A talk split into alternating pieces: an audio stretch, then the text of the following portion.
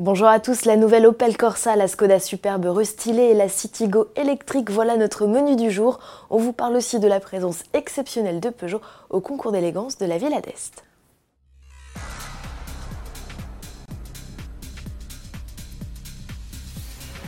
Et de 6, la sixième génération d'Opel Corsa débarque sur le segment des citadines.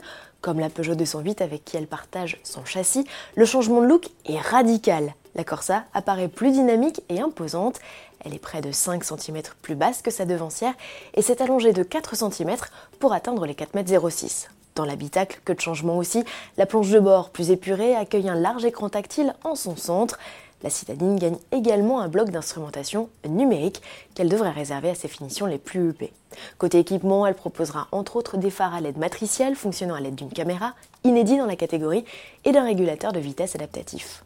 Outre ses classiques motorisations essence et diesel, dont Opel dévoilera les caractéristiques ultérieurement, la Corsa passe au 100% électrique. Elle hérite du même bloc de 136 chevaux que sa cousine, la i208, et de la même batterie de 50 kWh. Autonomie annoncée 330 km selon le cycle WLTP.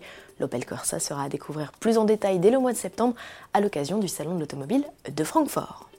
Skoda aussi se met au 100% électrique avec la Citigo. Cousine de la Volkswagen e-Up, la puce tchèque hérite du même moteur de 82 chevaux. Toute la différence se fait sur la batterie, sa puissance est deux fois supérieure. Bilan, la Citigo E-IV revendique une autonomie de 265 km, soit 100 de plus que l'allemande, selon l'ancien cycle NEDC. Reconnaissable à sa calandre pleine et son lettrage Skoda sur le haillon, la Citigo électrique sera lancée d'ici la fin de l'année. Son tarif bien en deçà de l'actuel e-up, nous dit-on chez Skoda. Selon nos estimations, la 5 portes richement équipée pourrait s'afficher autour des 23 000 euros, hors bonus de 6 000 euros. Autre nouveauté chez Skoda la Superbe, la troisième génération de la berline s'offre un restylage et par la même occasion une motorisation hybride rechargeable. Là encore, c'est inédit chez le constructeur tchèque. Un 4 cylindres essence de 156 chevaux est associé à un bloc électrique pour une puissance combinée de 218 chevaux. La batterie de 13 kWh, qui empiète malheureusement sur le volume de coffre, lui autorise de parcourir une cinquantaine de kilomètres en mode zéro émission à l'échappement. Berlin et Breck pourront tous deux en profiter. L'offre sera complétée par des motorisations essence et diesel de 120 à 272 chevaux. Au chapitre équipement, les superbes berlines et combi s'offrent des projecteurs dotés en option de la technologie Matrix Full LED, inédit chez le constructeur, tout comme les clignotants à défilement.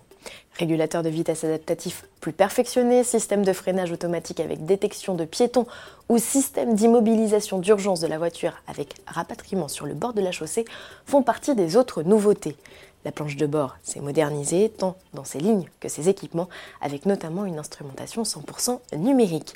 Cinq finitions sont proposées, dont une version sport et une déclinaison baroudeuse scoot réservée au break. Produite à l'automne, les superbes berlines et break seront commercialisées début 2020. Pour finir, place à l'actualité Peugeot. Le constructeur fait ses débuts ce 24 mai au très chic concours d'élégance de la Villa d'Est sur les bords du lac de Côme en Italie. Une première pour le constructeur socialien qui pour l'occasion fait découvrir aux visiteurs son prototype e-légende. La firme n'espère pas seulement séduire que le public, mais aussi le jury, pour repartir avec le prix du plus beau concept car à moins que la Bugatti, la voiture noire, ne subjugue davantage les juges. À suivre. Inauguré il y a 90 ans, le concours d'élégance de la Villa d'Est réunit chaque année quelques-unes des plus belles automobiles de l'histoire, anciennes ou modernes. On se retrouve lundi avec en vedette la nouvelle BMW Série 1. Bon week-end à tous